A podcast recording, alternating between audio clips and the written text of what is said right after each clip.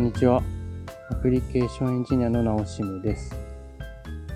まあ、前回あの変な配信をしたんですけれども、先週の金曜日に胆石を取る手術をして、で、まあ無事に月曜日に退院しました。で、そこから今2日経った水曜日、え、3月31日です。で、まあ今公園で、公園のベンチで収録してるんですけど、まあ無事に回復してきていて、散歩も普通にできる状況になってきたかなと思ってます。で、仕事としては、今日一日休みをもらって、で、明日から、まあ、4月1日から仕事復帰っていう形で進めていこうかなと思ってます。で、まあ、それに合わせて、ポッドキャストも再開していこうかなと思ってますので、あの、今後もよろしくお願いします。で、今日なんですけど、前々回の収録で、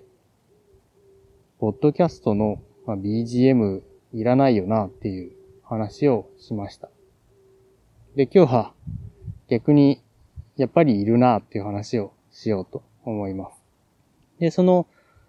ま、前々回の収録の時に話したのは、まあ、BGM があると、あの、倍速再生した時に、まあ、後ろでかかってる音も倍速になってしまって、こう、チャカチャカ、リズムがこう、2倍速になっちゃうんで、聞きづらいと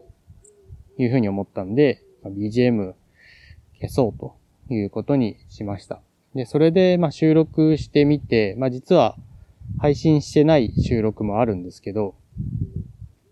まあ、寂しいなと思ってました。で、まあ、じゃあ、どうするかっていう話なんですけど、まあ、寂しいって言ってもやっぱり、配信の最初のところと最後のところだけ音があれば、まあ、なんとなくそれっぽくなるんじゃないかなと思って、今回のこの配信から、えー、オープニングとエンディングのところだけ、えー、音楽があるっていう状態にしてみようというふうに思ってます。まあ、実際今日聞いてもらったら最初に音楽から入ったと思うんですけれども、まあ、こんな感じで最初と最後だけ音を入れてみようかなと思ってます。で、まあ、ただこれをやると、あの、自分でこの音楽を挿入したりする手間がちょっと増えてしまうんですけれども、もともと BGM をかけた時は、アンカー FM の機能で、もう自動的に勝手に BGM の調整をしてくれる機能を使って入れてたので、あの、ボタンワンクリックで